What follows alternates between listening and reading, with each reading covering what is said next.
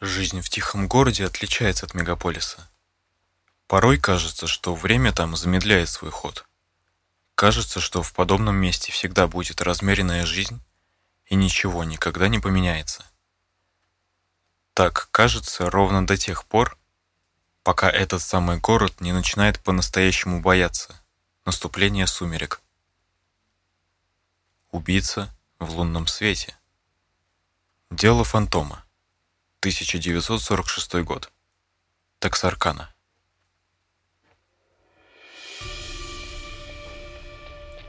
Это был зодиак до зодиака, но в отличие от него, гораздо таинственнее. Он исчез так же внезапно, как и появился. Фигура, ставшая чем-то мифическим. Этого преступника не застигло правосудие, и тайна его личности до сих пор не разгадана. В пятницу 22 февраля 1946 года 25-летний Джимми Холлис заехал за своей девушкой, 19-летней Мэри Джин Лэйри. У пары было свидание. Они вдвоем посмотрели фильм и примерно в 11.45 до полуночи припарковались на так называемом «переулке влюбленных».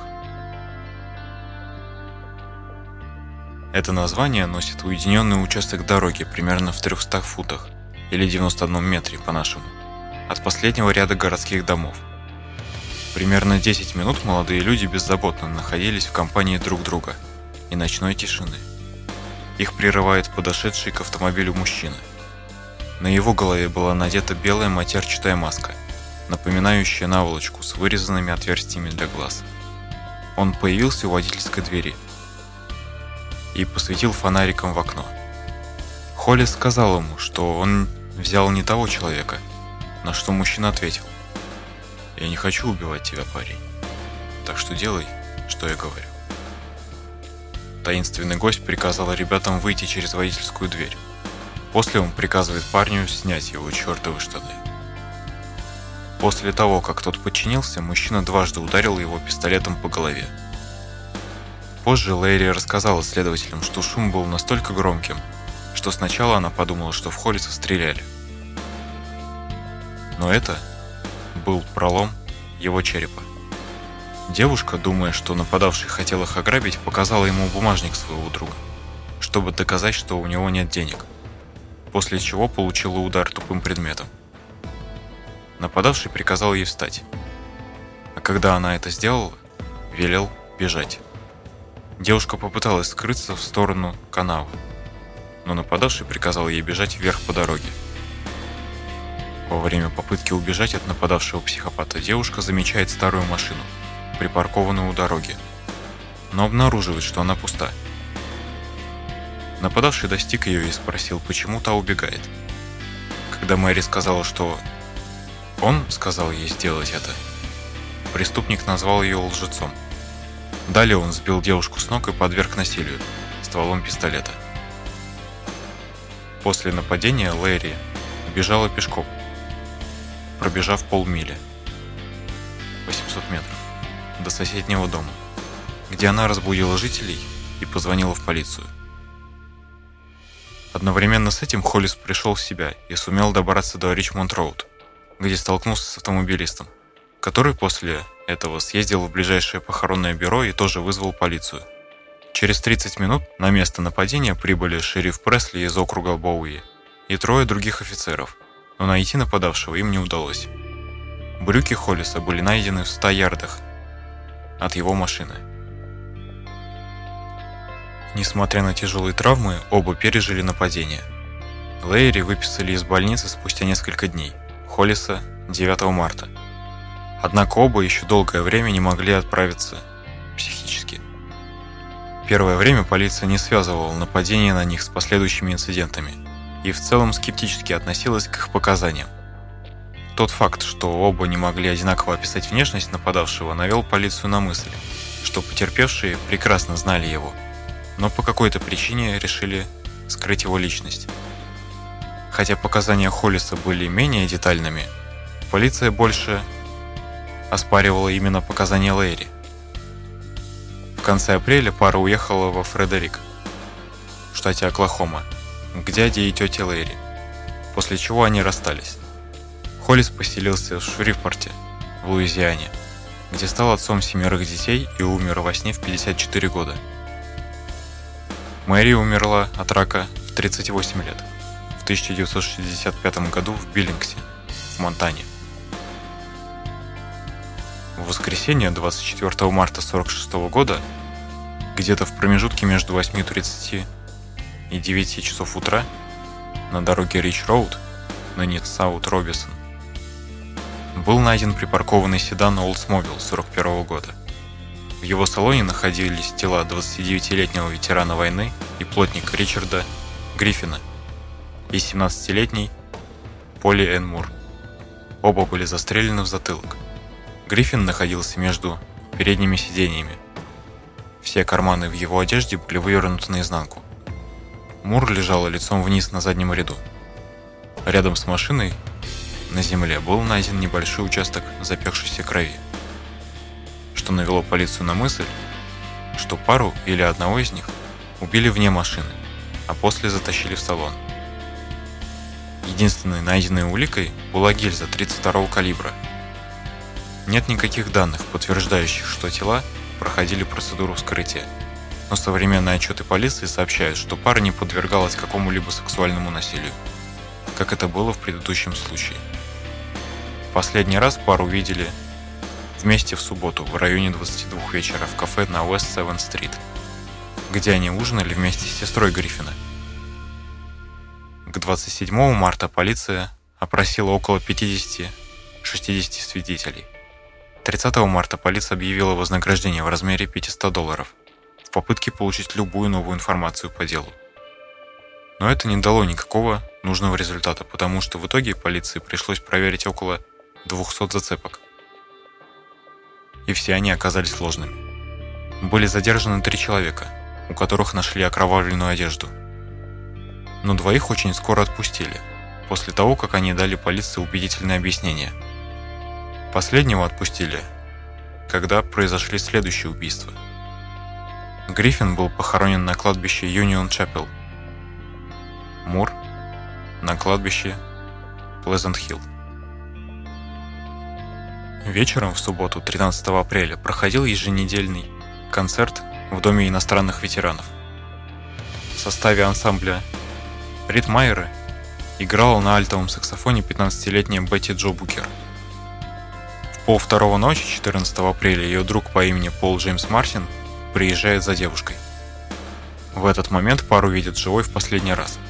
Спустя 5 часов в районе 6.30 утра тело Мартина было найдено лежащим на левом боку у северного края Норт Парк Роуд с четырьмя выстрелами. Тело Букер, лежащее на спине, было найдено примерно в 11.30 утра, почти в трех километрах от тела Мартина. Она была полностью одета. Правая рука была в кармане застегнутого пальто. В Букер выстрелили только два раза, в грудь и лицо – Форд Клаб Мартина был обнаружен припаркованным в двух с половиной километрах от его тела возле парка Спринг Лейк с ключами зажигания. И тут, казалось бы, у полиции появляется зацепка. Но в противоположной стороне от трупа Пола Мартина были обнаружены следы автомобильных шин. Полиция установила владельца и скрыла его имя, так как репутация до этого случая у человека была хорошая. Он не смог внятно ответить, что именно он делал в ту ночь, и заодно провалил тест на детекторе лжи. Тогда полиция решила подвергнуть его гипнозу, психиатра Трэвиса Эллиота.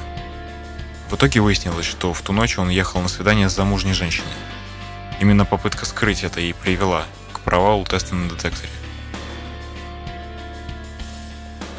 И он кратко остановился в той части Норт Парк Роуд, чтобы помочиться. После того, как все показания этого человека подтвердились, он был отпущен. Первый появившийся след ни к чему не привел. Следующая зацепка – саксофон девушки.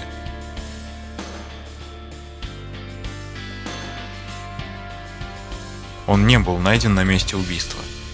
Логично предположить, что преступник либо избавился от него, либо забрал с собой как трофей.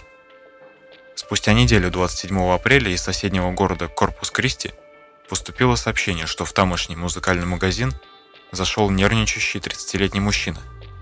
и предложил купить у него саксофон. Он скрылся, когда продавщица позвала управляющего. Спустя два дня мужчина был арестован, но саксофона при нем не нашли. Зато нашли окровавленную одежду. Но мужчина заявил, что это его кровь, поскольку недавно он подрался в баре. В конечном итоге полиция отпустила его, когда все его показания подтвердились. Через полгода, 24 октября, футляр с саксофоном Букер был найден в подлеске, рядом с тем местом, где было найдено ее тело.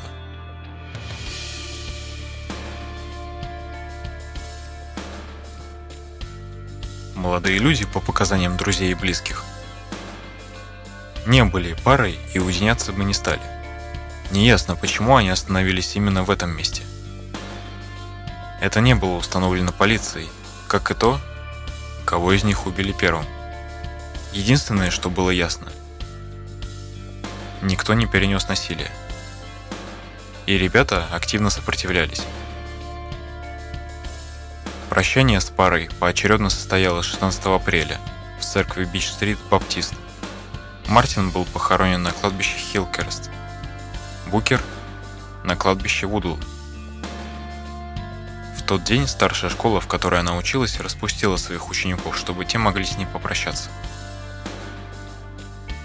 После этого убийства Тексаркана погрузилась в хаос. Жители покупали огнестрельное оружие, укрепляли жилища и не выходили на улицу в темное время суток.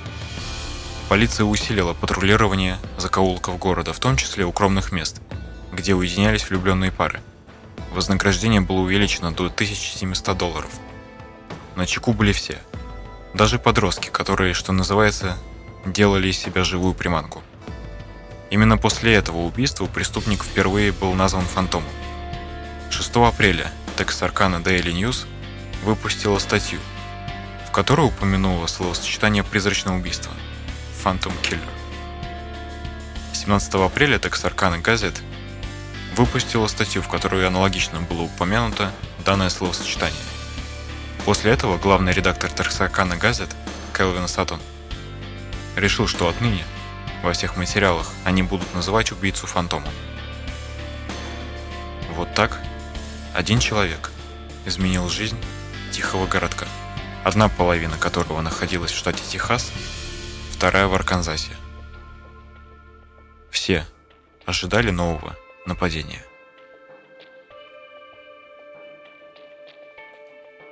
И оно случилось. Оно уже отличалось от предыдущих. В пятницу 3 мая 37-летний фермер и сварщик Уолтер Вирджил Старкс и его 36-летняя жена Кэтрин Илла Стриклин находились на своей ферме площадью в 500 акров в округе Миллер, расположенной почти в 16 километрах к северо-востоку от Тексаркана. Стрелки часов приближались к 9 вечера.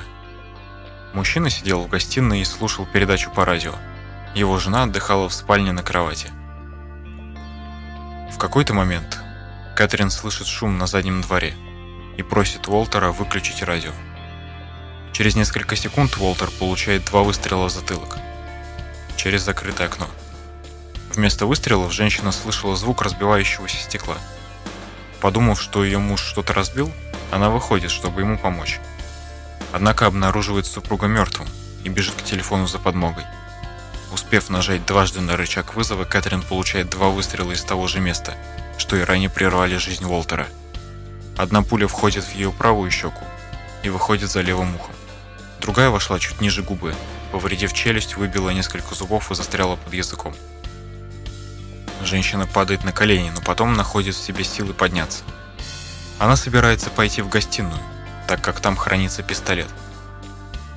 Но Кэтрин уже почти ничего не видела, потому что кровь заливала ей глаза. В этот миг убийце удается проникнуть в дом с другого входа. Кэтрин слышит это. Понимая, что ее жизнь зависит от последующего решения, она выбегает прочь через парадную дверь дома и бежит к соседу, где теряет сознание, успев предварительно сообщить о случившемся. Сосед по имени Эйви Партер стреляет из ружья в воздух, дабы привлечь внимание другого соседа, Элмера Тейлора – тот пригнал машину, и Эйви, его жена и Тейлор повезли Кэтрин Старкс в больницу. Женщине не удалось выжить и дать показания, несмотря на обширную кровопотерю.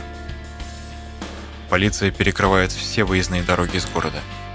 На месте преступления были найдены гильза 22 калибра, фонарик и следы обуви. Собаки теряют след преступника возле шоссе.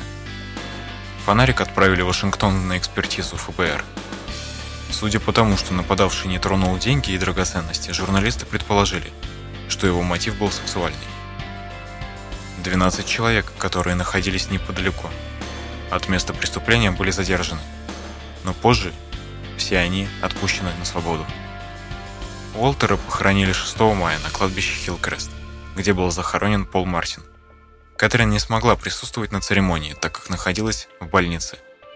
Женщина второй раз вышла замуж и умерла в возрасте 84 лет 3 июля 1994 года. Ее похоронили рядом с Уолтером. В 2009 году рядом с ними похоронили ее второго мужа. Был в этой истории еще один случай – во вторник, 7 мая 1946 года, примерно в 6 часов утра на южных железнодорожных путях Канзас-Сити, в 26 километрах к северу от Тексарканы, было обнаружено тело Эрла Клиффа Макспадена, который лежал лицом вниз, рядом с рельсами, головой на север. Его левая рука и нога были отсечены проходившим в 5.30 утра товарным поездом и находились на внутренней стороне рельсов – Хотя местный шериф Джим Сандерсон считал, что Макс Падден погиб неудачно, спрыгнув с поезда, при первом же вскрытии патологоанатомы округа Литл Ривер обнаружили на теле Макс Паддена раны, похожие на ножевые. Из чего они сделали вывод, что мужчину убили, а затем положили на рельсы. По их мнению, он умер за два часа до того, как по нему проехал поезд. Их теория подтвердилась тем, что на рельсах не было найдено больших следов крови что могло быть следствием таких ран. Но зато они нашлись на расстоянии от рельс. Это убийство осталось нераскрытым. Поскольку оно произошло далеко за пределами Тексарканы, то следствие так и не пришло к однозначному выводу относительно того, что Макс Падден мог убить Фантом. Поскольку он, будучи разнорабочим, постоянно переезжал. Полиция даже не смогла установить его текущее место жительства на момент смерти. Различными лицами, которые тоже не приняли версию, что Макс Падден был убит, высказывалась их собственная версия, что сам Макс Падден мог быть фантомом, который покончил с собой, бросившись под поезд, чтобы унести с собой тайну. Большинство жителей Тексарканы, однако, считали, Макс Паданул жертвой фантома.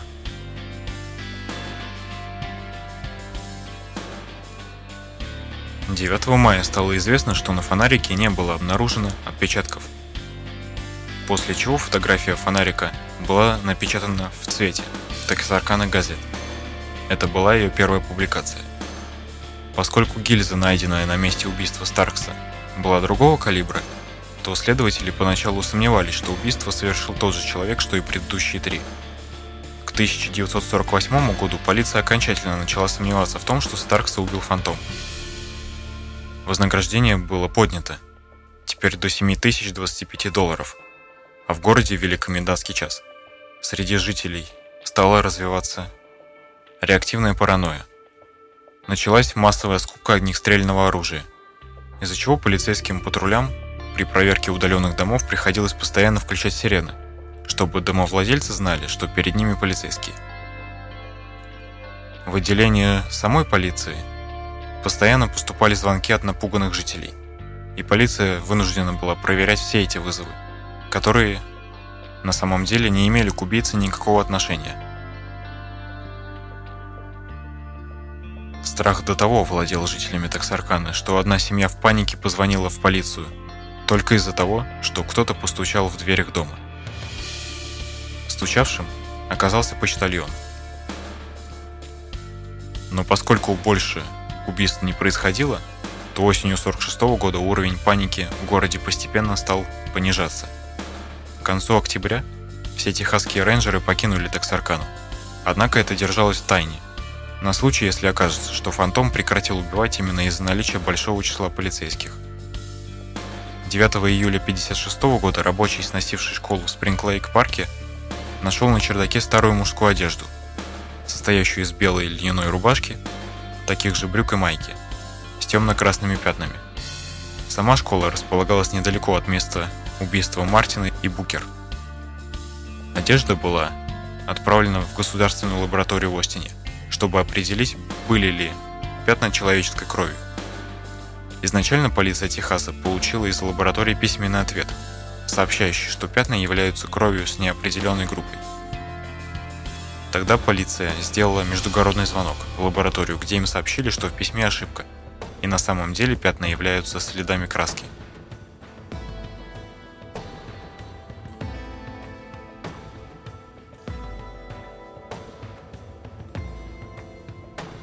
Юэл Ли Суини Вырос в сельской местности округа Кливленд, штат Арканзас, в семье баптистского священника – Суини был известным преступником с историей подделок и угонов автомобилей. Он был осужден за угон автомобиля в 1947 году и как рецидивист получил пожизненное заключение. Однако был освобожден из тюрьмы в 1973 после процедуры Хабас Корпус, в ходе которой было установлено, что прежняя судимость в 1941 году, использованная для ужесточения приговора, была недействительной, поскольку Суини не был представлен адвокатом. Суини был единственным главным подозреваемым в деле призрачного убийцы. Его связали с преступлениями подробное описание убийств Букера и Мартина от его жены и сообщницы Пегги, которая отказалась свидетельствовать против него в суде. Расследование его причастности к убийствам со временем заглохло. Вещественных доказательств сегодня практически не существует. Суини умер в доме престарелых в Далласе в 1994 году. Двое ведущих следователей по делу, Макс Текет и Тилман Джонсон всю оставшуюся жизнь считали, что Суини виновен в убийствах. В книге доктора Джеймса Пресли «Призрачное убийство» «Раскрытие тайны серийных убийств в Тарксаркане» 2014 года утверждается, что Суини является виновником всех пяти атак Фантома.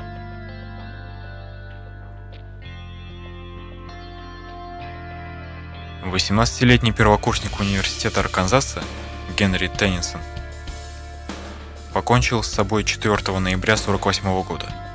Он оставил после себя загадочные инструкции, которые привели следователей к предсмертной записке, в которой Теннисон признался в убийствах Букер. Он играл на тромбоне в том же ансамбле, что и она, Мартина и Старкса.